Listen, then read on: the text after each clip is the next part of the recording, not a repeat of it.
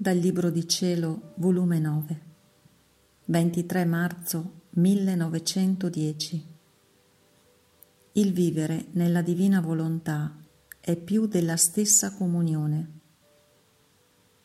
Trovandomi nel solito mio stato e lamentandomi delle sue privazioni, appena la sfuggita è venuto e mi ha detto, Figlia mia, ti raccomando, non uscire da dentro della mia volontà, perché la mia volontà contiene tale potenza da essere un nuovo battesimo per l'anima, anzi più dello stesso battesimo, perché nei sacramenti c'è parte della mia grazia, nella mia volontà c'è tutta la pienezza.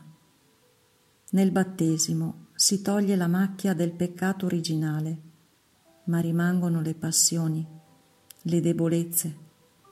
Nella mia volontà, distruggendo l'anima il proprio volere, distrugge le passioni, le debolezze e tutto ciò che è umano e vive delle virtù, della fortezza e di tutte le qualità divine.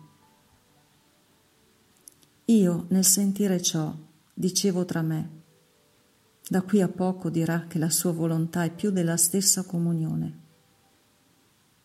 E lui ha soggiunto, certo, certo, perché la comunione sacramentale dura pochi minuti. La mia volontà è comunione perenne, anzi eternale, che s'eterna nel cielo. La comunione sacramentale è soggetta a qualche intoppo, o per malattia o per necessità o per parte di chi la deve amministrare, mentre la comunione della mia volontà non è soggetta a nessun impiccio, solo che l'anima la vuole e tutto è fatto.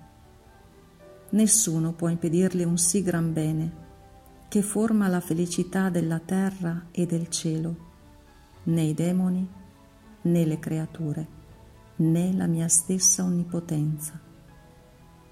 L'anima è libera, nessuno ha diritto su di lei a questo punto della mia volontà. Perciò io la insinuo, voglio tanto che la prendano le mie creature.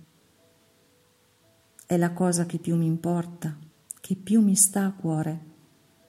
Tutte le altre cose non mi interessano, anche le più sante e quando ottengo che l'anima viva della mia volontà, me ne vado trionfante, perché racchiude il più gran bene che ci può essere in cielo e in terra.